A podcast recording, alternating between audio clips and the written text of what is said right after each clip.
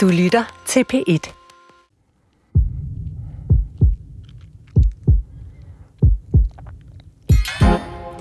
Sundhedsvæsenet står over for store udfordringer. De varme hænder hos sygeplejersker og læger bliver koldere og færre. Og det i takt med, at danskerne bliver ældre og mere multisyge.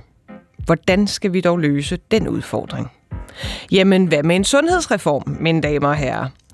Del 1 af regeringens sundhedsreform blev fremlagt i april, og mens vi venter på del 2, så har jeg valgt at sætte fokus på en måske lidt overset detalje, nemlig Kommissionen for Robusthed i Sundhedsvæsenet, der efter planen skal nedsættes med Søren Brostrøm og Sundhedsstyrelsen i spidsen. Sagen er nemlig, at mens ventelisterne vokser, så skal de skræntende sygeplejersker og læger løbe stærkere og stærkere for færre penge. Søren Brostrøms Robusthedskommission skal altså forsøge at komme med løsninger på, hvordan man sikrer, at medarbejderne og deres varme hænder bliver i sundhedsvæsenet. Man kan nemlig ikke bare ansætte flere, for der er ikke flere at ansætte. Her i Sygt Nok trækker vi arbejdsbukserne på i dag, og så kan Søren Brostrøm og Magnus Højnække jo lytte med for at høre vores version af, hvordan vi bygger det robuste sundhedsvæsen til dig og mig. Mit navn er Maja Thiele, og jeg er vært for en løsningsorienteret udgave af Sygt Nok. Velkommen til. Og dermed altså også velkommen til mine to gæster i dag. Øh, Jakob Kjeldberg, professor i sundhedsøkonomi hos VIVE, som er det Nationale Forsknings- og Analysecenter for Velfærd. Velkommen til, Jacob. Tak skal du have. Og Helga Schulz, formand for Yngre Læger og læge på kræftafdelingen på Hillerød Hospital. Tak. Øh, Helga, hvor robuste er dine kolleger på Hillerød Hospital? Jeg har nogle meget robuste kolleger, som fra dag til dag øh, yder en, en stor indsats for at gøre det bedste for de patienter, der kommer forbi. Og, øh, og så, så ifølge din øh, mening, har vi, brug for, har vi brug for mere robuste kolleger? Eller hvad er det lige, øh, der menes med en robusthedskommission? Jeg tænker, i den her sammenhæng, der går robusthed ikke på den enkelte medarbejder, men der handler robusthed om, at når vi kigger på hele sundhedsvæsenet og kigger fremad, så, øh, så har vi brug for, at sundhedsvæsenet er mere robust. Så, så vi kan altså godt regne med, at det er ikke fordi, at man fra Sundhedsministeriet og Sundhedsstyrelsens side vil sende sådan en fanplakat ud øh, til samtlige kaffestuer øh, på landets hospitaler og almene praksiser med, med Søren Brostrøm på, øh, uden t-shirt, og så øh, med et svuptag, så får de lyst til at løbe hurtigere. Øh, så, så, øh, så Jakob Kjeldberg, sådan fra en, en sundhedsøkonomisk vinkel, kan du give dit take på, hvad robusthed i sundhedsvæsenet øh, menes? Altså man kan faktisk lægge temmelig meget i det, og man kan også lægge det i det her med, at, at vi har et sundhedsvæsen, hvor, hvor personalet ligesom forlader vores sundhedsvæsen. Altså hvad skal der til for, at man, man synes, at det, det er et spændende sted at være? Den, den, den del synes jeg sådan set godt, man kan, kan rumme en robusthedskommission, men det er klart, at det er jo sådan mere det overordnede spørgsmål, der handler om, at, at når vi kigger ud i en fremtid med mange flere ældre, med mange flere kroniske sygdomme, hvordan skal vi så håndtere det med cirka det personale, vi har? For det, for det er det, der er ligesom at den begrænsning, vi har i vores sundhedsvæsen, PT, det er, og når vi kigger ud i fremtiden, altså vi kunne godt få flere penge, altså det, det er faktisk lidt svært, for nu skal vi også bruge penge på, på krig, og man skal bruge penge på alt muligt andet, men, men selv hvis vi fik flere penge, så, så er det ikke nødvendigvis sådan, at vi kan omsætte det til ret meget mere personale, for der er ikke så meget personale at få, og der er en stor kamp om personalet, ikke bare i sundhedsvæsenet, men jo også mellem de, alle de andre sektorer i vores erhvervsliv. Så, så den robusthed, det handler jo om, hvordan kan vi på lang sigt drive et sundhedsvæsen, der er sådan rimelig universelt, og sådan rimelig giver alle de her ydelser, som folk forventer, inden for nogle offentlige rammer, som, som så stadig hænger sammen om 5, 10 og 15 år. Ja, for man kan se, lige nu er, er det jo ret øh, relativt ukonkret. Det er nogle, det er nogle idéer på, på et reformpapir øh, øh, fra, fra foråret, øh, som så er blevet vedtaget, men altså ikke, vi ved ikke endnu, hvad det kommer til at indeholde. Det er jo noget af det, vi skal snakke om i dag. Men der står jo netop i, i sådan ret tydeligt, altså at det handler om, om rekruttering og om fastholdelse og, og sådan, øh, men måske lidt smart sætning, nok personale og nok tid til patienterne. Det er sådan det centrale. Øhm, men Helga Schultz, det kan være, at vi lige også skal få, få styr på, hvad menes der så, når man snakker sundhedsvæsen? Altså, hvad, hvad rummer sundhedsvæsenet i Danmark? Altså sundhedsvæsenet, det rummer jo det, der foregår inde på, øh, på sygehusene, og så rummer det alt det, der foregår ude i det, vi kalder det primære sundhedsvæsen. Altså det vil sige sådan på lægesiden hos din almindeligt praktiserende læge, eller hos din egen læge, det kan have mange forskellige former, og så også det, der foregår ude i kommunerne, altså både på institutionerne, på plejehjemmene og på akutpladserne, men også i folks eget hjem. Der tror jeg efterhånden, vi skal begynde at, at tænke sundhedsvæsenet som meget mere end hospitalerne, eller det gør dem, der beskæftiger sig professionelt med sundhedsvæsenet, de tænker hele vejen rundt. Men jeg tror, hos mange borgere, der er det meget noget, man forbinder med sygehusene. Og det er noget af det, vi bliver nødt til at kigge på, at vi har været rigtig gode til at prioritere det, der foregår på sygehusene, med økonomi og med, og med personale og med specialisering og med dygtiggørelse. Og så er der en anden del af sundhedsvæsenet, der ikke har fået til, tilstrækkelig eller den samme øh, opmærksomhed, netop øh, primærsektoren, alt det, der foregår ude for sygehusene. Så det, man bliver nødt til at tænke det hele vejen rundt. Ja, og et, øh, en af de store problemer er vel netop, at det højt specialiserede ja, robotkirurgien og, og lignende, som ligger helt op at ringe, det er altså også helt op at ringe økonomisk, så det er nogle meget dyre øh, behandlinger, øh, man har. Ja, altså man kan sige, at det, der foregår inde på sygehusene, hver gang en patient kommer ind på sygehusene, på sygehusene så, så, så, så koster det penge, og det, det, det bonger ud at have en seng.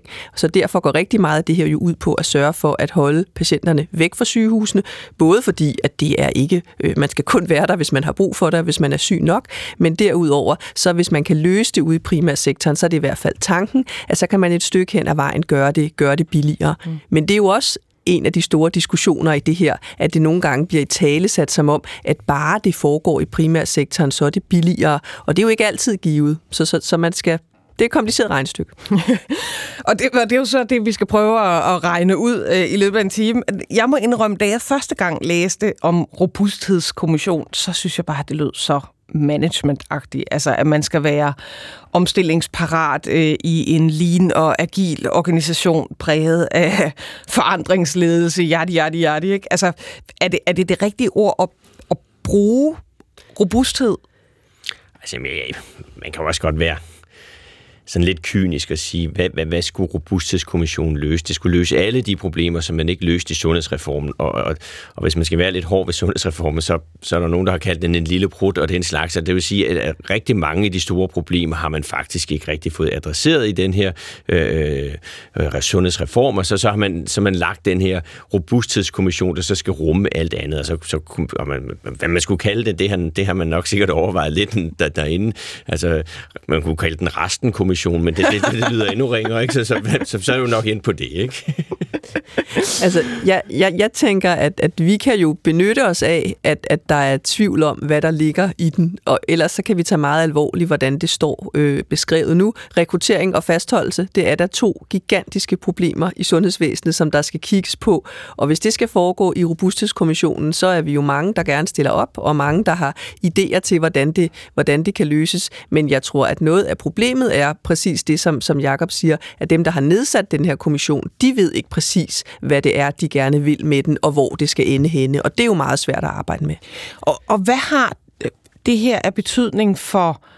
Øh, jamen, den, den gennemsnitlige dansker, for alle P1-lytterne, som led til at tænke, hvorfor, hvorfor skal jeg bekymre mig om en robusthedskommission, som handler om at fastholde øh, øh sundhedspersonale? Er det ikke noget internt, ja, sundhedspersonale mæssigt? Nej, det, det, det, det er faktisk noget, der skal bekymre den almindelige p lytter temmelig meget, fordi altså, sundhedsvæsenet er jo en lang klagesang, det, det, det må vi jo så også sige, og hvornår skal man så tages alvorligt? Ikke? Det, det, det, det er den her diskussion, der altid kan være, og, og velfærdsstaten er jo robust, og det, det går jo nok alt sammen. Det er sådan den der øh, sådan almindelige logik. Men når, når vi ser ind i de udfordringer, vi står overfor nu, så, så er det altså det her, det er jo svært, når man har råbt, ulven kommer mange gange, men, men altså, nu har vi faktisk et problem på ret kort sigt. Altså, og kort sigt, der, der, det er måske 10-20 års sigt, når vi snakker systemtænkning, men, men, men vi står med nogle ret store udfordringer. Men, men hvad er det, man, altså som, ja, hvis, hvis, hvis jeg nu var en ja, 65 år i, som teater, og tænker, hvad sker der så om 5-10 år, når jeg er blevet 70-75? Hvad er det, hvad er det for problemer? Jo, men altså, hvis vi fortsætter den her vej, vi fortsætter nu, altså det vi sådan populært tak siger, forlænger verden med brædder, så løber vi simpelthen tør for brædder. Så, så, så, så, så, så, så bliver ventelisterne så lange uoverskuelige, så bliver det simpelthen svært at organisere inden for de rammer her. Hvis vi bare skal fortsætte med det kontaktmønster for den ældre almindelige kroniske patient, hvis det skal stige på samme måde, og det skal være med, med, med det antal flere, der kommer derinde i de, de ressourcer, vi har, jamen det kan simpelthen ikke lade sig gøre. Og, og så bliver vi jo altså nødt til at tænke det, hvad kan så lade sig gøre, hvordan kan vi gøre det på en anden måde? Og det er jo ikke det samme som, at folk skal sådan gå ud og tegne sig en privatforsikring lige nu og her, fordi altså, det, vi er et system med ganske mange ressourcer, så, så hvis man organiserer det på andre måder, så, så kan det godt lade sig gøre. Men, men det at kunne organisere det på en anden måde, det kræver altså et ret stort reformarbejde, og det er det, vi står overfor. Ja, jeg tænker, at hvis jeg var en almindelig øh, P1-lytter, så er der helt sikkert nogle af dem, der allerede har oplevet at stå på en venteliste, hvor de havde en forventning om, at de inden for overskuelig fremtid ville få opereret deres hofte eller få fjernet deres skalleblære, der gennem smerter, som oplever lige nu, at den tid bliver udsat hele tiden, fordi at man troede, de skulle opereres en eller anden bestemt dag, men så var der simpelthen ikke personale den dag, og lige nu vil det typisk være anestesisygeplejersker eller operationssygeplejersker, man som, øh, man som, øh, som afdeling ikke kunne stille med. Så, øh, så, så, så der er folk, der går og venter på en behandling, som de med sådan helt rimelighed kunne forvente at få et, et system, der ikke kan levere det lige nu. Øh, og, og, og det er jo det, der skal gøres op med. Men, men vi bevæger os øh, på sådan en, en knivsæg i forhold til at få i tale sat de her problemer og få øh, befolkningen og politikerne til at tage det alvorligt, og samtidig ikke få talt sundhedsvæsenet ned, for vi har også grundlæggende og på mange områder et velfungerende sundhedsvæsen, som man ikke skal være bange for at henvende sig til, og hvor man kommer til at få god behandling. Men det er, når vi kigger frem, at vi bliver nødt til at sige, der skal ske noget andet, for ellers kan folk ikke få den, den, den, den behandling, som de har en, en, en berettiget forventning om at kunne få. Men kunne det også for eksempel være, at jamen, man ikke kan få en tid hos sin egen læge, fordi de praktiserende læger simpelthen har så mange patienter, de skal tage sig af, eller at man ikke kan komme til til genoptræning efter øh, ja, have været ude for en eller anden ulykke? Øh. Altså, det er jo allerede et, et et problem nu, og det er jo noget af det, som er adresseret andre steder i sundhedsaftalen, altså at vi skal have flere praktiserende læger. Øhm, I hvert fald skal vi have uddannet flere speciallæger i almen medicin, som kan virke ude i primærsektoren. Øh, håbet er, at meget af det kan blive som, som, øh, som PLO-klinikker, men, men, men det grundlæggende øh, det grundlæggende problem, der skal løses, det er, at man har en speciallæge i almindelig medicin ude i primærsektoren, som kan se patienterne, når der er brug for det. Der er jo en kæmpe geografisk ulighed i sundhed hos dem, som i dag skal komme i udbudsklinikker øhm, eller, eller, eller regionsklinikker, og nok får et andet tilbud, end, end man gør hos sin, hos sin faste øh, læge. Mm. Men altså, det kan man også sagtens læse ind i Robusthedskommissionen, det her, hvis man vil, fordi altså mere afgrænset er den jo ikke, og det, det er jo også noget med at sikre, hvad, hvad mener vi med, med en robust almen lægedækning. Altså det, lige nu er det jo er det klart, at en række af de her vikarklinikker eller udbudsklinikker, de fungerer jo ret dårligt, fordi at det, det er baseret på vikar, fordi man ikke kan rekruttere en PLO-læge, fordi der er ikke nogen, der vil arbejde Så det er også lidt, man skal også passe på med at, at sammenligne direkte de her udbudsklinikker med den almindelige PLO-klinik og sige, jamen det ene er bedre end det andet. Ja, det, det er faktisk to meget forskellige vilkår, de arbejder ind under. Hvad hvis man faktisk tog nogle af de idéer, der var i det ene og lagde ind omkring PLO-lægen, hvor man byggede nogle store klinikker, hvor man trak på mere personale af forskellige typer, har fysioterapeuter inde, som vi faktisk heller vi ikke mangler. Som så, så, så det er jo også noget med at tænke på, hvordan kan vi gøre det robust på andre måder, end, end bare at sige, at vi har en organisation i dag, lad os putte nogle flere ressourcer i den, og så, så prøve at håbe på, at den kan løbe med. Det kan også godt være, at vi bliver nødt til at organisere det anderledes, end vi gør det i dag.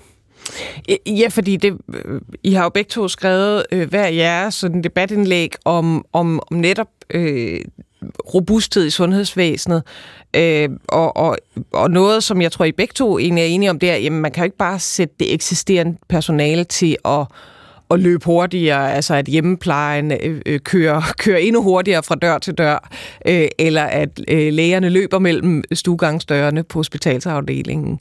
Øh, så, så der er behov for nogle, nogle noget større ændringer? Der er behov for ret store ændringer, faktisk. Og, og, og noget af det er jo sådan det der lidt diffuse, som, som vi alle sammen håber på, det er, at nu begynder vi at bruge på en teknologi, teknologi på en måde, så det faktisk kan erstatte noget arbejde. Der, der har været rigtig meget teknologi, vi har puttet ind i vores sundhedsvæsen, som set bare har lagt oven på de eksisterende arbejdsgange og har trukket endnu flere ressourcer. Altså robotkirurgi er sådan et godt eksempel. Altså øh, fancy og spændende og kan noget, det er slet ikke det, men det tager faktisk i langt de fleste tilfælde meget mere tid at bruge robotten, end ikke at bruge en robot.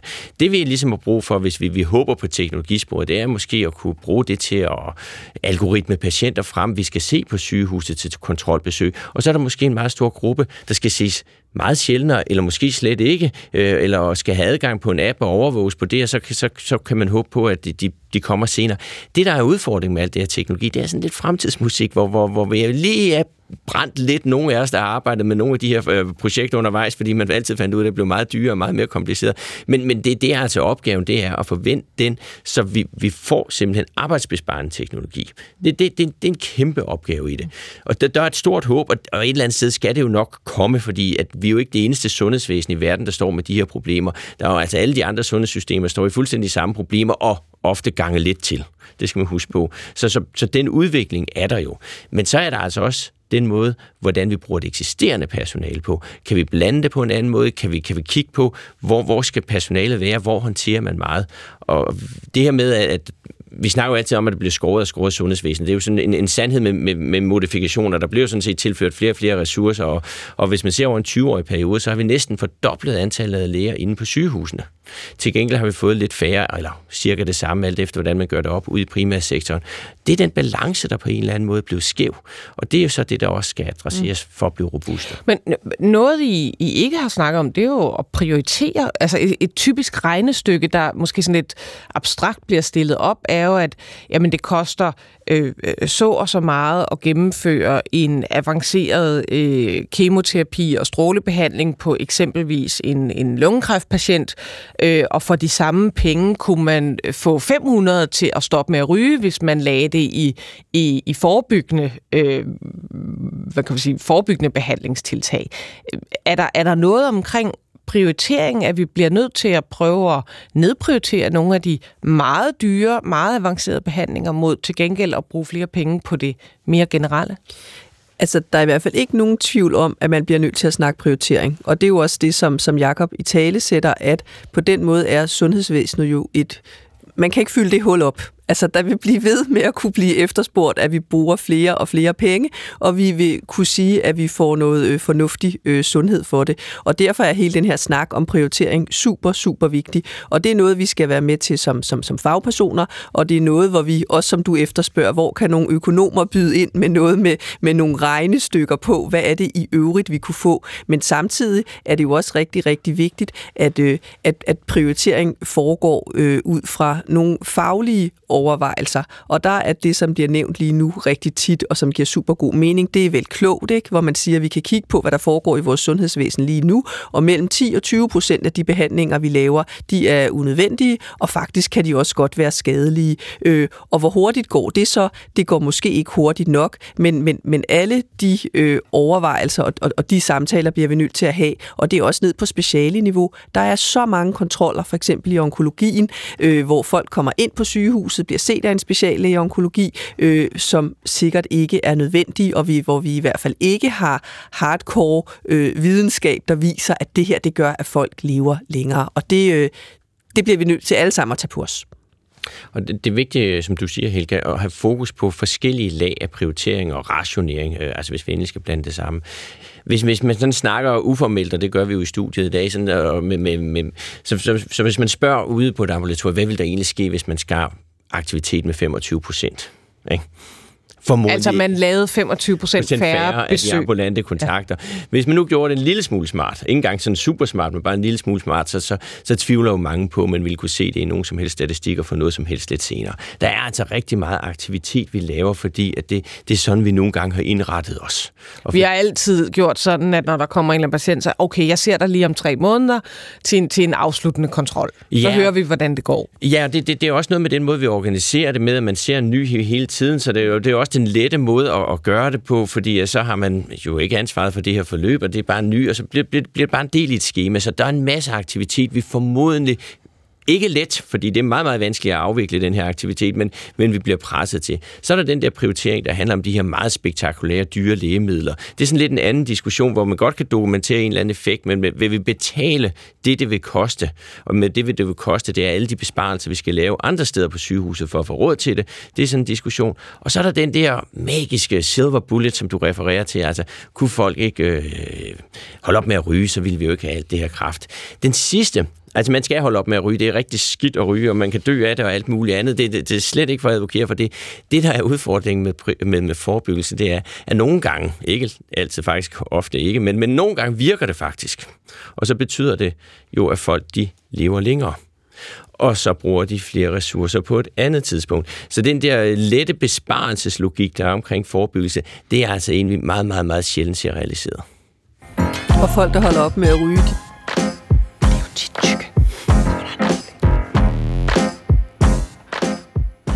Du lytter til Sygt Nok. Med mig i studiet er Jakob Kjeldberg, professor i sundhedsøkonomi hos VIVE, og Helga Schultz, formand for Yngre Læger og selv læge på kræftafdelingen på Hillerød Hospital. Og øh, Jakob, du nævnte jo netop lige, at jamen, altså, et af problemerne er, at vi faktisk bliver sundere, og dermed faktisk også lever længere, og dermed også i slutningen af vores liv lever med flere øh, sygdomme, altså øh, multisyge, hvor man øh, går med alle mulige skavanker i de sidste øh, af ens øh, leveår, og har behov for, at der er et sundhedsvæsen, som kan, kan bakke op om det.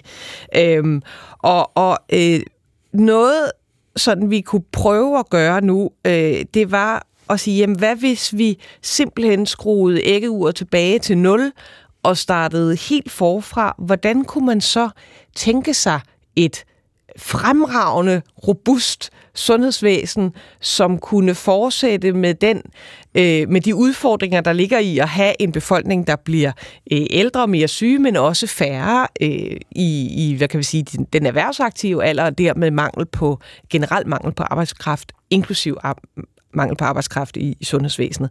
Så øhm, Jacob Kjeldberg, du kan få lov til at starte. Øhm, hvad, hvad, hvad kunne øh, Søren Brostrøm og resten af Robusthedskommissionen øh, gøre, hvis de fik lov til at starte helt fra nul?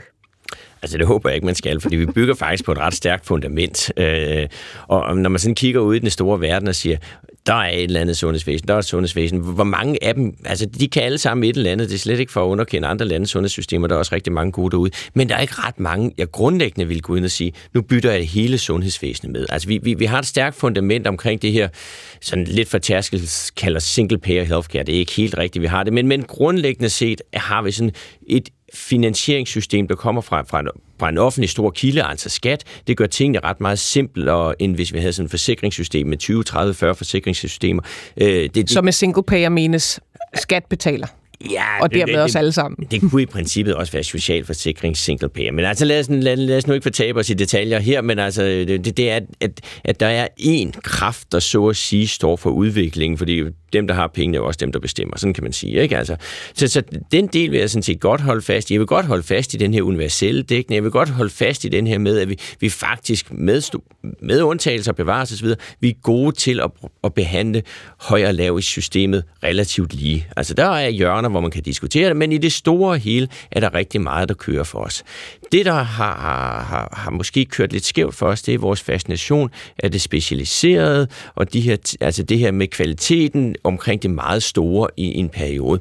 Det, det, det gjorde, at vi lavede den her sundhedsreform, hvor vi, hvor vi nedlagde region, øh, amterne. Det var sådan set en meget god idé på mange måder. Og så byggede vi de her kutsygehus, som sådan set også grundlæggende set vi er ret glade for, men de har bare støvsuget alle ressourcerne væk fra det nære sundhedsvæsen. Og, og mest af sundheden, det skabes altså ned omkring det nære sundhedsvæsen. Det er meget spektakulært, og der hvor vi følger patienter på Rigshospitalet i fine DR-programmer, det, altså, det skal vi jo også have. Det er jo ikke det, men det er jo ikke der, hvor kernesundhedsvæsenet skabes, altså den værdi, der skabes.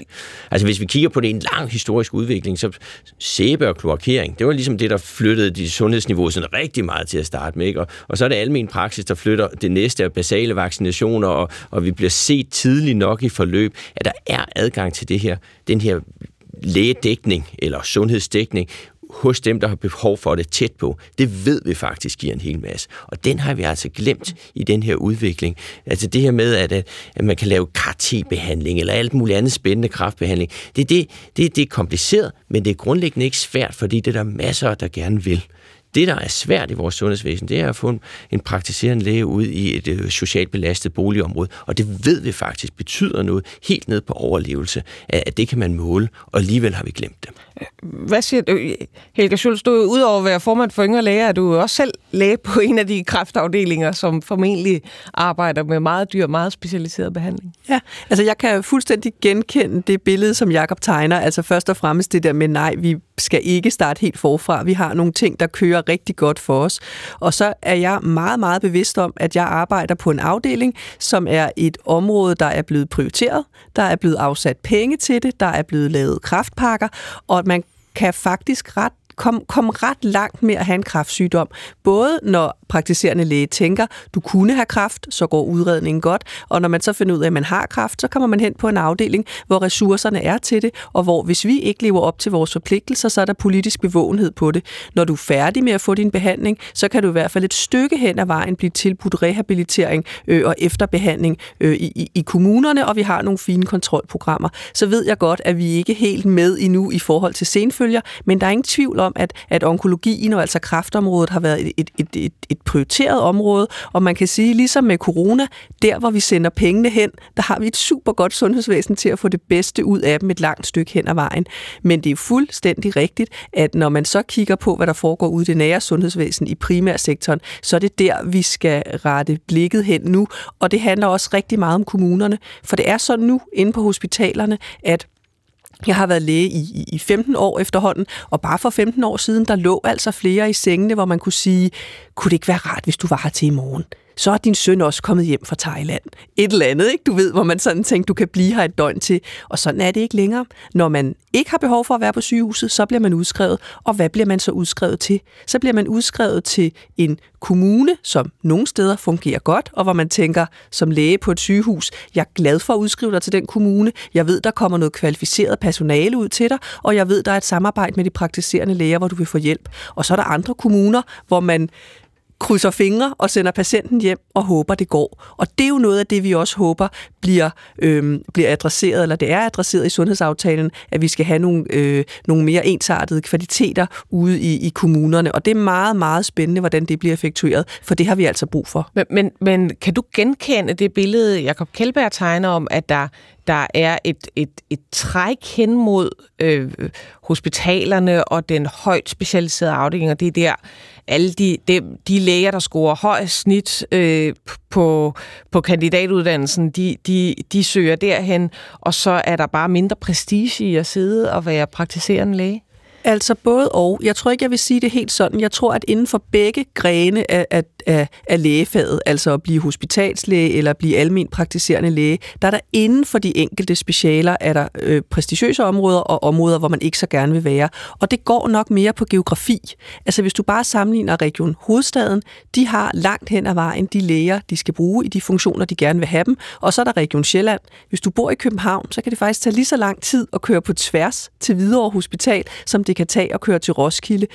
Og folk kører ikke til Roskilde, og folk kører ikke til Slagelse. Så derfor er det måske øh, mere inden for både hospitalsverdenen og inden for primærsektoren, at der er forskel. Altså, der er rigtig mange praktiserende læger i hovedstaden. Der begynder også at være mangel på praktiserende læger i hovedstaden, men det står meget, meget mere gralt til i andre områder af landet. Så jeg tror mere, det er den styringsmekanisme, der hedder dimensionering, altså hvor mange læger vil man uddanne. Og der er det hospitalsverdenen, der har fået lov til at uddanne speciallæger i en grad, hvor at primærsektoren, altså almen praktiserende læger, er sakket bagud. Men, men du, du, du er jo selv... Øh, øh hvad kan vi sige, en af, af forkøberne i, i lægeforeningen, en fagforening, som ret aktivt kæmper imod det, som øh, lidt pessimistisk bliver kaldt tvangsudflytning af læger. Ja. Burde de ikke i yngre læger så kæmpe med? Det vi, den måde, vi kæmper for at få flere læger i almen praksis, det er ved at sige, at der skal uddannes flere. Og så kan man sige, at hele diskussionen om, om tvangsudskrivning, det har egentlig mest handlet om, hvis man snakker om hele sundhedsvæsenet, hvordan vil man holde på sine medarbejdere. Og der tror jeg bare, hvis du kigger på Novo, hvis du kigger på Lego, hvis du kigger på alle mulige andre store koncerner, der gerne vil have, øh, have medarbejdere, så er det sjældent, at det er tvang, der giver mening. Så er det mere noget med, med gulerod og noget med at sige, hvis du skal arbejde som praktiserende læge i Vordingborg, hvad skulle der så til? Hvis du skulle tage en stilling på akutafdelingen i Slagelse, hvad skulle der så til? Og så handler det faktisk også om kvalitet for patienterne. For det, som patienterne har brug for, det er speciallæger i almen medicin. Det er også en specialistuddannelse, ligesom det er en specialistuddannelse at blive leverlæge eller, eller kraftlæge. De har ikke brug for yngste mand tvangsudskrevet i et halvt år. Jamen altså, der, der er mange ting i det her, og det er ikke fordi, jeg grundlæggende er, uenig i, i den store linje, men altså, der er jo sådan set blevet uddannet specialer i almindelig medicin, og, og de er så bare blevet ansat inde på Region Hovedstadens sygehus. Altså, det er, jo, det er jo det, der er sket et, et langt stykke hen ad vejen. Så vi bliver også nødt til at se på, hvad er det, der gør, at det er attraktivt at være inde på sygehuset, og hvad er det, der gør, at det ikke er attraktivt at være de steder, hvor vi har allermest brug for lægerne. Og jeg er altså altid sådan lidt, ah, det der tvangsbegreb, altså det, det er jo sådan noget, vi bruger i psykiatrien under helt regulerede forhold. Det andet hedder løn og arbejdsvilkår, ikke? og det, det, det, det er fair nok, at man som fagforening går ind i den diskussion, men det handler altså ikke om tvang, det handler om løn og arbejdsvilkår.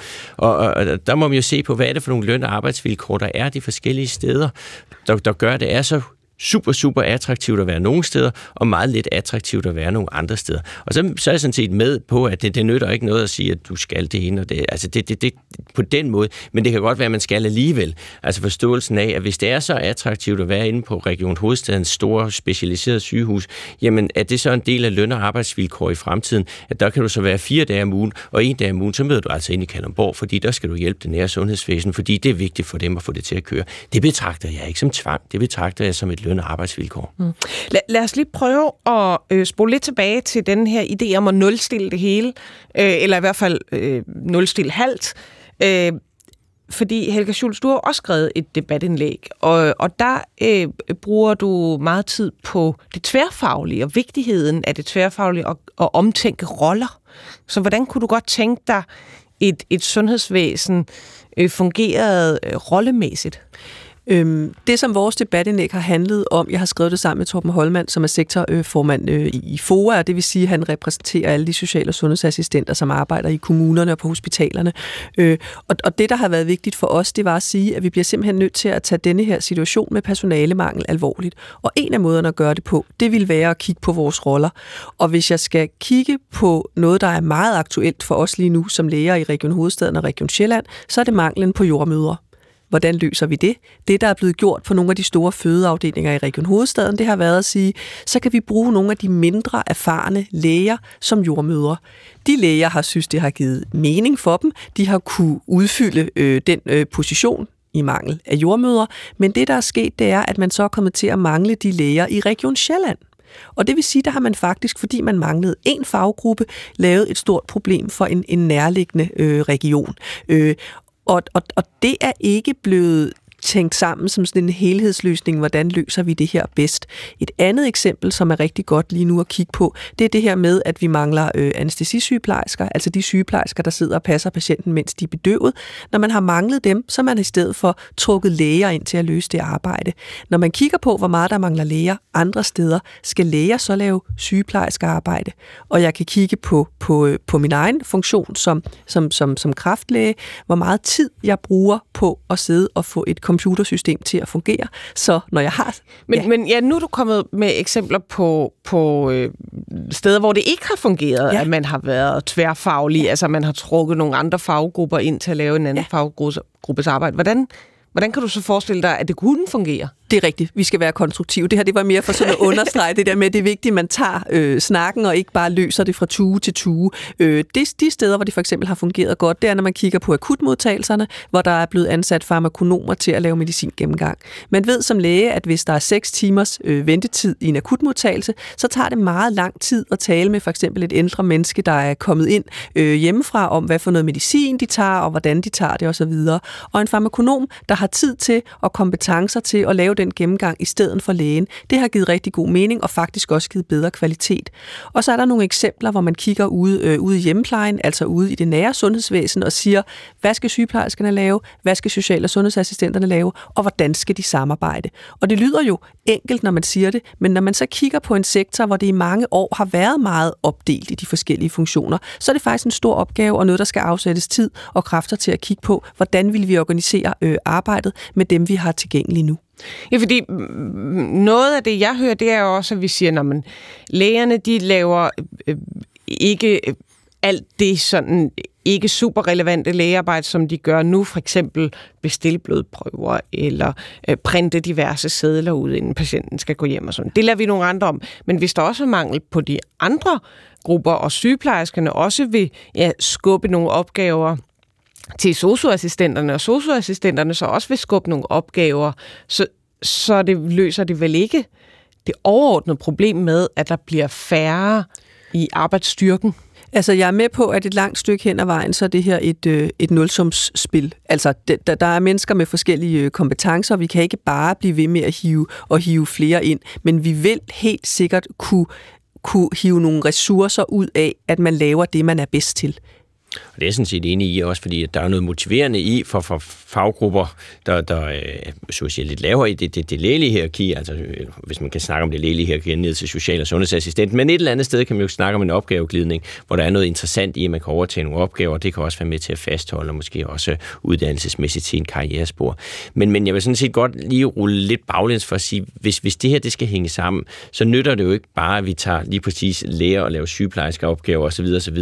Øhm, hvis vi kigger Altså nu, nu, nu nævnte du selv jordmøderne, ikke? og det, det er sådan et altid lidt farligt emne at gå ind på, men, men hvis man nu ser sådan statistisk på det og siger, hvor mange jordmøder har vi, og hvor mange fødsler har vi, så må man sige, at det, det er en ret dramatisk udvikling i nedadgående retning, forstået på den måde, at, at hver jordmor har meget, meget, meget færre fødsler, end man havde tidligere. Så kan man altid diskutere, er de blevet lidt mere overvægtige, er de blevet det ene og det andet, og det kan selvfølgelig forklare noget af det, men det kan nok ikke forklare det hele. Vi bliver også nødt til at se på, hvad er det for nogle ydelser, vi leverer under sådan et forløb, og hvad er faktisk nødvendigt, og hvorfor, hvordan får vi skåret nogle af dem væk. Og vi bliver også nødt til at se, for nu nævnte du anestesisygeplejerskerne.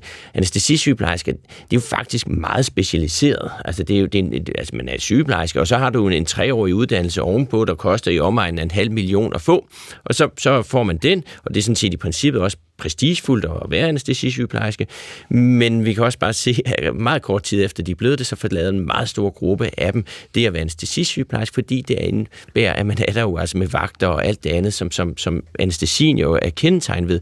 Så hvordan sørger vi for, at, at dem, der vælger det spor, ved, hvad de går ind til, og vi også honorerer dem, der går ind og, laver, og tager de her dyre uddannelser på en måde, så de faktisk bliver fastholdt og gerne ved det fremadrettet, i stedet for sådan groft sagt, så hurtigt som muligt søger ned i en ambulant stilling, hvor man kan være der fra, fra, fra 7 til, til 15. Ikke? Det bliver jo netop også nævnt, altså i, i hvert fald i, i oplægget til Robusthedskommissionen, at man skal sørge for, at de, den type job, som er sige, mere krævende i form af nattearbejde eksempelvis, eller skifteholdsarbejde på anden vis, øh, akutarbejde, at, at man fastholder personale i det. Øhm, Jakob, jeg kunne dog også tænke mig at, at dykke ned i et element i, i dit øh, debatindlæg, nemlig øh, uh, lægeren, som var laveste effektive omsorgsniveau. Handler det om, at vi, at vi skal være, vi skal simpelthen være klar til at sige, at det er ikke alle, der får den ydelse, den omsorg, som de er vant til nu i fremtiden? Jamen det kommer jo til at ske der må man så diskutere lidt omkring, hvad er det effektive omsorgsniveau? Er det effektive omsorgsniveau, at man på kontroller, øh, som, som ikke nogen påviselig effekt har, tager hele dagen og kører ind til et universitetssygehus for at se en, en, en læge i et kvarter eller 10 minutter, og så kører tilbage igen, uden at det egentlig har givet noget effekt? Vil det være lige så effektivt, at du blev fjernovervåget eller indtastet nogle værdier, og, og så som en algoritme eller en algoritme, der overset, ses af nogle professionelle, du ligesom siger, ved du hvad, du behøver faktisk slet ikke komme. Det, det, det, det, det det er fint, det ser godt ud, det, vi har ikke noget at kontrollere. Det, det er jo det laveste effektive omsorgsniveau. Og så er der jo så også hele kæden i, der hedder fra det specialiserede universitetssygehus ned til de, altså vi har jo faktisk også nogle, nogle specialiserede regionssygehuse-agtige, altså noget, der ligger midt imellem, ikke så mange mere, men der er der jo nogle specialsygehus tilbage, der kan man jo også håndtere mere, for, fordi lige snart du er akut inde, så bliver ting dyrt, fordi så bliver arbejdsgange bøvlet og alt muligt andet. Så, og, og det, der kan være, det er, det skulle ned i almindelig praksis, og så, så er der også en masse, der skal foregå ud i det her kommunale sundhedsvæsen, der, der skal være gearet til at kunne håndtere en lang række af de ting, der måske i dag faktisk foregår på universitetssygehuset, som godt kan blive gearet til det, hvis vi har noget understøttelse fra sygehuset ud til almen praksis, der kan supervisere nogle af de her ting, der sker. Så det, det handler bund og grund om, hvordan arbejder du gennem andre. Så, så lytterne skal ikke sidde og være bange for, at uha, nu, øh, nu får jeg ikke den behandling, som er den bedst mulige behandling, men måske mere acceptere, at jamen, hvis man eksempelvis har, har diabetes, jamen, så kan det godt være, at man får kontrolleret sin diabetes hos sin egen læge, og ikke bliver henvist til en speciallæge på hospitalet, men den speciallæge på hospitalet sidder så til gengæld og rådgiver de praktiserende læger i området om, hvordan de passer deres diabetespatienter. Ja, det er essens det, det handler om, og det tror jeg faktisk kan give mindst lige så god kvalitet, og også give en mere ensartet kvalitet, i stedet for, i dag er det jo sådan ofte nogle patientgrupper, der er enormt gode til at kæmpe sig op til det store sygehus, øh, altså så, så er der en social social skævhed i det. Og, og, og så er det altså det, det, det, det, det, det, det er et grundlæggende problem, og vi bruger ressourcerne på den måde, vi gør, hvor vi lægger meget specialiserede kræfter på. Når det så kommer til stykket, når man så kommer ind til ambulatoriet, så ser man jo ofte ikke engang den her læge, så ser man en sygeplejerske, så man jo sådan set lige så godt kunne se det ud i almindelig praksis, når det kommer til stykket. Jo, og det er jo også noget af det, du beskriver der, det er jo også noget af det, der ligger op til, at man måske skal give lidt mere differentieret tilbud at der er nogen, der har hjertesvigt, hvor du er ikke i tvivl om, hvis de begynder at tage på i vægt, hvis de begynder at få åndenød, så skulle de nok tage fat i en læge. Og så er der nogen, der ikke kommer ind på sygehuset, før de skal ringe 112. Og dem, der først kommer, når de får ringet 112, de skal måske have en fast opringning fra en sygeplejerske en gang imellem, og de mere velfungerende patienter kan selv give lyd fra sig, øh, når der er brug for det. Så, så det, øh, det synes jeg giver rigtig, øh, giver rigtig god mening, også at kigge på differentiering af behandlingstilbudene. Så, så i virkeligheden, i stedet for at have et sundhedsvæsen med lige adgang, så vil du hellere have et sundhedsvæsen med en differentieret adgang? Jeg ved ikke, om man skal sige differentieret adgang, men man skal i hvert fald sige, at de planer, man lægger sammen med patienterne for opfølgning og kontrol, de kan være differentieret efter, hvilken patient du sidder sammen med. For eksempel kvinder, der har haft brystkræft. Der kan man godt som læge sammen med patienten lave en plan, der hedder, jeg tror egentlig godt, at du selv kan holde bevidstheden om, at du har været syg med brystkræft, sådan så at hvis der kommer noget, der kunne betyde, at du havde tilbagefald, så tager du fat i os. Og så kan du sidde med en patient, hvor man tænker, jeg tror faktisk ikke, at du vil tage fat i os, hvis, hvis, hvis du bliver syg igen, så derfor vil jeg gerne være sikker på at se dig. Vi laver en tid om et halvt år. Og sådan en differentiering tror jeg sagtens, vi kunne lave, hvis vi fik videre rammer for det. Og man må jo ligesom konstatere også, at hvis du vil have lige adgang, så i virkelighedens verden bliver du nødt til at differentiere temmelig ja. voldsomt. For ellers er det jo bare lige adgang til, til, til at komme hen til sygehuset. Der er jo allerede her en, en ret stor forskel på, hvem der kan det. Så altså, altså lige adgang, det er differentieret adgang.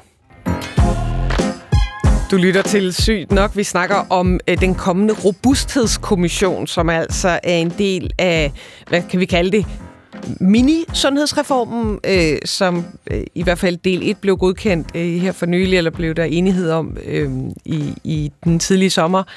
Øh, og, øh, og, og vi tager så altså fat på den del, der handler om, om robusthed i sundhedsvæsenet, i og med, at øh, danskerne bliver ældre og multisyge, samtidig med, at medicinpriserne går opad. Øh, der kommer ikke flere læge, sygeplejersker, social- og sundhedsassistenter. Øh, tværtimod, og demografien bliver også mere skævvreden. Med mig i studiet er Jakob Kjeldberg, professor i sundhedsøkonomi hos VIVE, og Helga Schultz, formand for Yngre Læger. Vi har prøvede sådan at, at, ja, at stille æggeuret tilbage til 0, og, og jeg tror, jeg fik ud af jer, at I havde ikke lyst til at stille det helt tilbage til 0. Vi har egentlig noget, der fungerer rigtig godt, så det tager vi udgangspunkt i. Så, så lad os prøve at, at lave nogle kvalificerede gæt om, jamen, hvad kommer der nu til at ske de kommende år, øhm, når ja, Robusthedskommissionen med Søren Brostrøm og Sundhedsstyrelsen i spidsen måske kommer med nogle forslag. Har I lyst til at give jeres bud, Helga? Øhm, Jeg håber rigtig meget. Man kan sige, at Robusthedskommissionen den er jo først sat til at skulle afrapportere om, om mere end halvandet år, så der er meget, meget lang tid til. Og jeg håber inden da, at der er nogen, der tager hele problematikken omkring rekruttering og fastholdelse meget, meget mere alvorligt.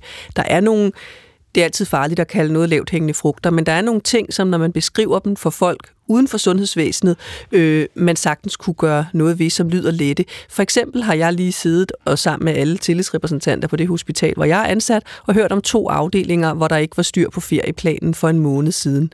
Øh, det er lavpraktisk, og det er kedeligt, men det er godt nok vigtigt, hvis du er, har en familie og nogle børn, eller bare nogle venner, eller bare dig selv, og vide, hvornår du har ferie. Så vi er altså nede på nogle lavpraktiske ting, som vil gøre en kæmpe stor forskel for medarbejderne. Det handler også om vagtplanlægning i det hele taget, at hvis du skal på arbejde hver anden weekend, og hvis du kan have vagt hver 6. dag, altså hvor du er væk fra klokken 3 om eftermiddagen til klokken 9 næste morgen, så kunne du måske være oplyst om, hvornår du skulle arbejde øh, mere end fire uger frem i tiden. Øh, det han... Så sådan nogle helt praktiske planlægningsting, så, så medarbejderne rent faktisk kunne forudse, hvornår de var på arbejde og hvornår de havde fri. Det lyder simpelthen så kedeligt, men det har vi simpelthen brug for. Og noget af det andet, man også kunne kigge på, det var det her med, der er om robusthed måske et meget godt ord. Robust øh, planlægning, at man er mennesker nok på arbejde. Hvis man har vagter og skæve arbejdstider, og du ikke er særlig mange om at dele dem, når der så er en, der bliver syg, så bliver man ringet op, vil du ikke gerne dække ind. Og det er altså også en stor belastning, hvis den fritid, man troede, man har, øh, man troede, man havde, hele tiden bliver påvirket af, at nogen ringer og siger, vi har virkelig brug for, at du kommer på arbejde.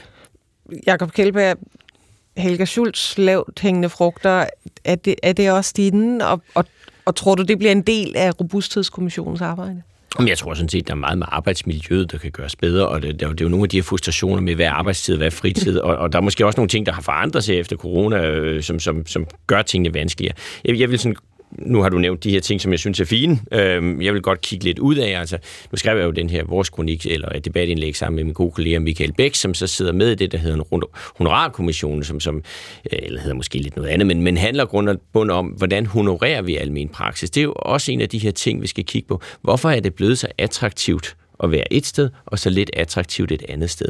Og det handler jo grundlæggende om, at, at hvis du har en, en, en, en en patient, der, der, der har øh, sprogudfordringer, har multikomorbiditet, jamen så tager sådan et besøg ikke bare længere, men rigtig meget længere tid, end hvis du har en eller anden universitetsstuderende, der har et helt lille banalt problem, som, som måske slet ikke er et problem. Grundlæggende set får det samme for at have, være patient i din konsultation.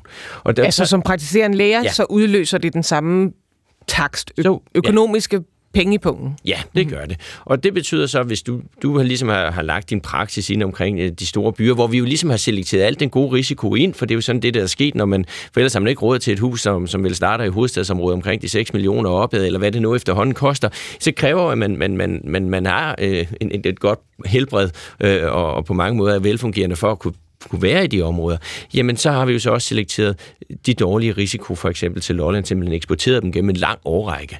Og, og, men, men, men du får stadig den samme tak, så det er faktisk værre at holde en helt almindelig indkomst de steder, hvor du har brug for, for de læger, du har brug for allermest. Nu skal vi ikke gøre øh, de praktiserende læger til sultens slave her, men, men, men man måler jo sin, sin indkomst relativt til andre, og hvis man kan se, at, at hvis man tager derhen, hvor det store behov er, og vi gerne vil have dem hen, så bliver du lønnet meget dårligere, end hvis du laver endnu en praksis lige omkring der, hvor der faktisk er relativt godt dækket. Så, så det er jo også nogle af de her ubalancer, hvor, hvor vi simpelthen, altså vi forventer et eller andet sted, at de her dygtige folk, der er uddannet, er højt specialiseret, er dårlige forretningsmænd. Nej, det er de nok ikke. Altså, så, så vi, skal, vi skal se på logikkerne, ikke? Jeg, jeg kunne lige tænke mig at høre, altså, øh, nu prøver vi at snakke om, hvad, hvad vil der ske nu med Robusthedskommissionen, og når jeg hører ordet kommission kommende fra øh, et folketing, der nedsætter en kommission, eller en regering, der gør, så tænker jeg, at det der, det er en helt klassisk sparken til hjørne, øh, som man kender det fra utallige andre kommissioner. Så kommer de med en række forslag, og de forslag, de bliver øh, pænt ignoreret. Tror I, at det her også kommer til at ske for, den, for denne robusthedskommission? Eller er der, er der mening bag at nedsætte en sådan kommission? Jamen, altså, det, man kan sige, der, der er noget svært i den måde, den er konstrueret. Ikke? Altså, man har en sundhedsstyrelse, som jo ikke er ligesom... Altså, sundhedsstyrelsen er god til mange ting, men det der med at organisere ting efter lavest effektive omsorgsniveau, det er i hvert fald ikke noget, de sådan ligesom har, har excelleret i de senere mange år. Og så, så er det jo lidt svært at sige præcis, hvem der kommer med, men hvis det går som det plejer, så er det jo nok fagforeningslederne øh, for de forskellige fagforbund, som så, så ofte hænder i et nulsomspil, som, som, som gør det enormt, og man kommer med de positioner, man er ligesom er udstyret med hjemmefra. Det er jo ikke sådan, man frit tænkende kommer til sådan et møde. Det har man ligesom afklaret, hvad vores fagforenings øh, øh, Altså hver, hver især kæmper ja, for deres eget. Ja, bund og grund, der gives ikke meget ved dørene i sådan nogle ting, og det, det, det kan man godt være bekymret for. Men, men grundpræmissen om, at vi i Danmark har brug for, at der kommer nogle gnister eller input til, hvordan vi kunne lave vores sundhedssystem om, er sådan set rigtigt nok. Altså, hvem har egentlig ansvaret for udviklingen af vores sundhedsvæsen? Ja, det kan faktisk være lidt uklart i dag, ikke? Altså, alle kommer med en eller anden position, regionerne, kommunerne, osv., osv., og, og, og, og så har vi jo selvfølgelig i sidste ende, kunne man sige, det var departementet, altså, altså Sundhedsministeriet, der, der skulle stå for det. Men hvis man sådan kigger ind i sådan sundhedsministeriet i dag med, med, med den personalomsætning, der har været osv., osv., så videre, så er det ikke sådan der, man ligesom umiddelbart ser de, sådan, de store visioner for, hvordan man, man kan udvikle det. Og der man er også så, kigger, så hvem så? Jamen, det er faktisk noget af det, vi mangler i vores sundhedsvæsen. Det er et hvem så. Det, altså, jeg, jeg, jeg synes, at vi har for eksempel øh, de, de miljø, altså, vi har vismandsområdet på økonomi og på, på miljø, og burde man måske have sådan et vismandsområde på sundhed. Det tror jeg faktisk ville være, være godt. Så kan man komme med nogle input og nogle, nogle ting, og så kan man hælde det ned og brættet politisk, og så kan man jo tage det op sådan mm. lidt efterhånden. Det, det, det, den, den funktion, synes jeg faktisk, vi, vi har tabt. Øh, lad os lige prøve at høre, fordi Helga Schulz, du, øh, du repræsenterer jo en af fagforeningerne, Yngre Læger, og, øh, og Jakob Kjeldberg har fristet sig til at tage ordet lavst i sin mund i, i den her diskussion.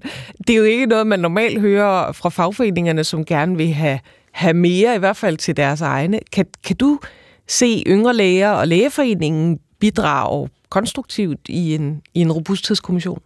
Jeg kan, jeg kan sagtens følge øh, Jakobs bekymringer i forhold til, om det her det er den rigtige måde at gøre det på. Og, og der er jo ikke nogen tvivl om, at når vi kommer som fagforening, så kommer vi at repræsentere vores medlemmer, og så skal vi finde en eller anden balance mellem at tale øh, deres sag, og så samtidig kan man også sige, at vores medlemmer er jo ikke tilfredse, med mindre sundhedsvæsenet fungerer godt. Så tit er det sammenfaldende interesser, men det er rigtigt, at sådan som man tænker som fagforening, det er jo det er jo nok mere snævert end det, som, som Jakob beskriver, når han siger, hvis man siger de økonomiske vismænd, hvem skulle så være sundhedsvæsenets vismænd? Og, og det kommer jo ikke til at være fagforeninger, der bliver sundhedsvæsenets øh, vismænd.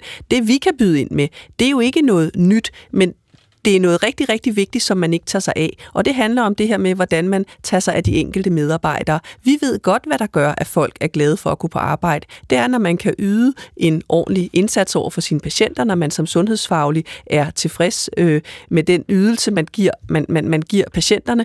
Og så har vi også brug for noget individualisering. Altså det, der foregår rigtig meget derude nu, det er jo, at den enkelte medarbejder bare er den næste læge, der passer ind i det hul i vagtskemaet. Og vi har altså rigtig meget brug for, at der er nogen, der spørger de her medarbejdere, hvis du skulle arbejde her hos mig, ude på landet på Lolland, på et sygehus, hvor vi har svært ved at rekruttere, hvad skulle der så til? Vi har brug for, at der bliver taget alvorligt, at de læger, der bliver uddannet nu, de er nogle andre end de læger, der var der for bare 20-30 år siden. Der var det typisk en mand, der havde ro på hjemmefronten, fordi han havde en kone, øh, som gik derhjemme og passede børnene og sørgede for, at der var ro der. I dag er dem, der uddanner sig, det er typisk øh, kvinder, som typisk også har en partner, der er højt uddannet, og som også har et arbejdsliv, der kræver meget, og så får vedkommende nogle børn, som kvinde, også hvis det er mandlige læger, de vil faktisk gerne være sammen med de børn. De vil faktisk gerne byde ind. Så vi vil rigtig gerne arbejde øh, meget og arbejde effektivt, men vi har også brug for, at når man rekrutterer, så tager man stilling til hele personen. Altså, er der et sted at bo? Er der et arbejde til partneren? Er der et sted, børnene kan blive passet? Så noget af det er penge, som Jakob beskriver, men noget af det er bestemt også, at man har uddannelse og arbejdsmiljø, der fungerer. Altså, en anden mulighed er jo bare at lade stå til. Og så øh, på et tidspunkt kommer der så meget pres, at løsningerne nok popper op, eller hvad? Jo, altså, den der forestilling om, at sådan, så en eller anden morgen, man vågner, og så er velfærdsstaten kollapset. Øh, altså, sådan fungerer tingene jo trods alt ikke, men, men der er jo ingen grund til at gå efter den ringeste løsning, når man kan gøre noget, der er bedre.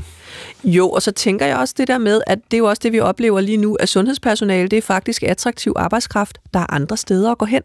Altså de sygeplejersker, der forsvinder fra det offentlige sundhedsvæsen nu, det er jo ikke fordi, de sætter sig, sig hjem og laver ingenting. Det er jo fordi, de tager arbejde i det private sundhedsvæsen, eller at de tager arbejde i medicinalindustrien, eller de laver andre ting. Og det er jo det samme med os læger. Vi kan arbejde i klinikken, og vi kan rigtig godt lide det, men vi kan altså også finde andet arbejde. Og det er ikke for at sige det som en trussel, det er bare for at sige, at det er sådan, verden ser ud. Og virkeligheden er jo, at altså, det er jo ikke sådan, at man kollapser fra den ene dag til den anden, men man, man kan erodere. Og, og hvis man nogle, nogle af de hjørner, som, som jeg ser eroderende voldsomt lige for tiden, det er for eksempel børne- og psykiatrien. Altså vi har en meget stor øh, afgang for fadet, der går ud i privat privatklinikker, så at sige. Altså det, det hvor man det så kræver en henvisning fra forsikringsselskabet, når man trækker pengene lige op af lommen. Ikke? Og, og, hvis vi lader det her stå til ret meget længere, så, så tror jeg, at det ender med, at det område bliver ligesom voksentandplejen. Altså sådan noget, der de facto bare privatligt gjorde det. Vi har ikke rigtig taget stilling. Det, det ja. skete bare. Og når det først er sket, så er det næsten irreversibelt at få det lavet om igen. Så, så det kunne være en potentiel mulighed, hvis man bare lader stå til, at så, bliver man, så ender man med at have privat gjort store dele af sundhedsvæsenet, simpelthen fordi dem, dem der har, har rigelige penge på lommen, de køber sig til de tjenester, de ikke kan få i det offentlige. Jo, jo, inden for, for nogle rammer, fordi at lige snart du bliver ældre, og det er jo trods alt de fleste, der får sundhedsydelser, når de er ældre, så er det sjældent, at man har penge på den måde, man sådan kan købe ind. Men, men vi er jo sådan, at alle øh, mennesker stort set på det private arbejdsmarked, de er jo dækket af en privat sygeforsikring, der for eksempel dækker sådan noget som psykologhjælp, også til dine børn. Ikke? Og så lige pludselig, så har man lavet en finansieringskilde, i, i, og så, så bliver arbejdsvilkårene træls de steder, hvor, hvor personalet flytter fra, og så, så lige pludselig har du sat gang i en, i en spiral, og, og, og så, så, så er det bare sket af sig selv, ikke? Øh, uden at nogen har ligesom gået ind og sagt, det var det, vi gerne ville. Og det er det, jeg, jeg mener med, at vi kan erodere, eller, eller at det lige pludselig så sker der altså områder, hvor det, det er den udvikling, der sker, så kan vi ikke styre det. Og så er pointen i børne- og ungepsykiatrien også, at grunden til, at lægerne og personalet flytter sig, det er, at de arbejdsvilkår, de bliver tilbudt i de offentlige, de er simpelthen sådan, så de ikke kan holde til det. Mm. Og så er der et alternativ arbejdsmarked. Altså, kan en robusthedskommission, som den ser ud, kan den løse de her problemer, som er blevet skitseret? Altså, det er ikke en kommission, der kommer til at løse vores sundhedsvæsens udfordringer, og jeg kan være ganske bekymret for, hvor mange problemer den her robusthedskommission kommer til at løse. Det, det, det vil jeg være ærlig at sige. Men, men, men det her med, at man laver politisk styring og får noget faglig input af den slags, det er jo sådan set det, der udvikler vores sundhedsvæsen over lang sigt. Og der, det, jeg, er ikke, altså, jeg er ikke modstander af den centralisering af vores sygehusvæsen som sådan, der er sket. Jeg er bare ked af, at man ikke huskede øh, hele det, det nære sundhedsvæsen og kommunernes, kommunernes sundhedsvæsen i den udbygningsperiode. Og det, det, det gør, at vi står med nogle ret store problemer her nu. Og der skal noget faglig input til. Om det så bliver en robusthedskommission eller en vismandskommission, det, det, det, det, det kan vi så diskutere, hvad der vil være mest hensigtsmæssigt, men at nogen sætter sig ned og analyserer det og kommer med nogle bud til politikerne om, hvordan vi kan gøre det bedre, det, det er jo aldrig at foragte. Hvis I bliver spurgt, om I vil være med, vil I så sige ja, og i så fald, hvad vil jeres sådan vigtigste mærkesag at tage med til, til sådan en robusthedskommissionsmøde være? Helga? Altså, jeg vil sige ja, og så vil jeg meget gerne komme og byde ind med de perspektiver, vi har for, hvad der skal til for, at de enkelte medarbejdere har lyst til at blive i sundhedsvæsenet. For det er noget af det, jeg tror, vi har virkelig, virkelig brug for på kort sigt. Og så derudover, så er der de mere langsigtede ting, vi skal løse. Men hvis vi ser Robusthedskommissionen som en, der er nedsat for at kigge på rekruttering og fastholdelse, der er et kæmpe problem lige nu, så, så har vi masser øh, øh, øh at komme med. Og hvis man så tror på, at det er nogle centrale parter, sætter sig sammen og siger, det er det her, der er vigtigt, rigtigt, det er det her, der er retningen, så skal vi jo tro på, at det kan drøse ned igennem systemet og gøre en forskel for den enkelte medarbejder i sundhedsvæsenet nu bliver jeg næppe spurgt til den her, men, men hvis vi bliver spurgt, så selvfølgelig vil jeg da også gerne bidrage med min viden ind og i, i det her sundhedsvæsen. Altså det er jo trods alt det, jeg arbejder med, det er jo at få det her sundhedsvæsen til at fungere sig på. Hvis man kan blive hørt, ja, altid. Og, og det, der ville være min mærkesag, det vil være, hvordan vi får adresseret den her ubalance, der er kommet mellem det specialiserede sundhedsvæsen og det nære sundhedsvæsen. Og det blev altså simpelthen øh, de sidste øh, ord for i dag. Tusind tak til mine to gæster. Jakob Kjeldberg, professor i sundhedsøkonomi hos VIVE, som er det Nationale Forsknings- og Analysecenter for Velfærd, og Helga Schulz, formand for Yngre Læger og selv læge på kræftafdelingen på Hillerød Hospital. I kan lytte til tidligere programmer på DR Lyd, og så vil jeg også opfordre jer til at høre med næste gang, fordi der sender sygt nok simpelthen for aller sidste gang mit navn er Maja Thiele, og i dag var det Christoffer Heide Højer, som producerede. På genhør.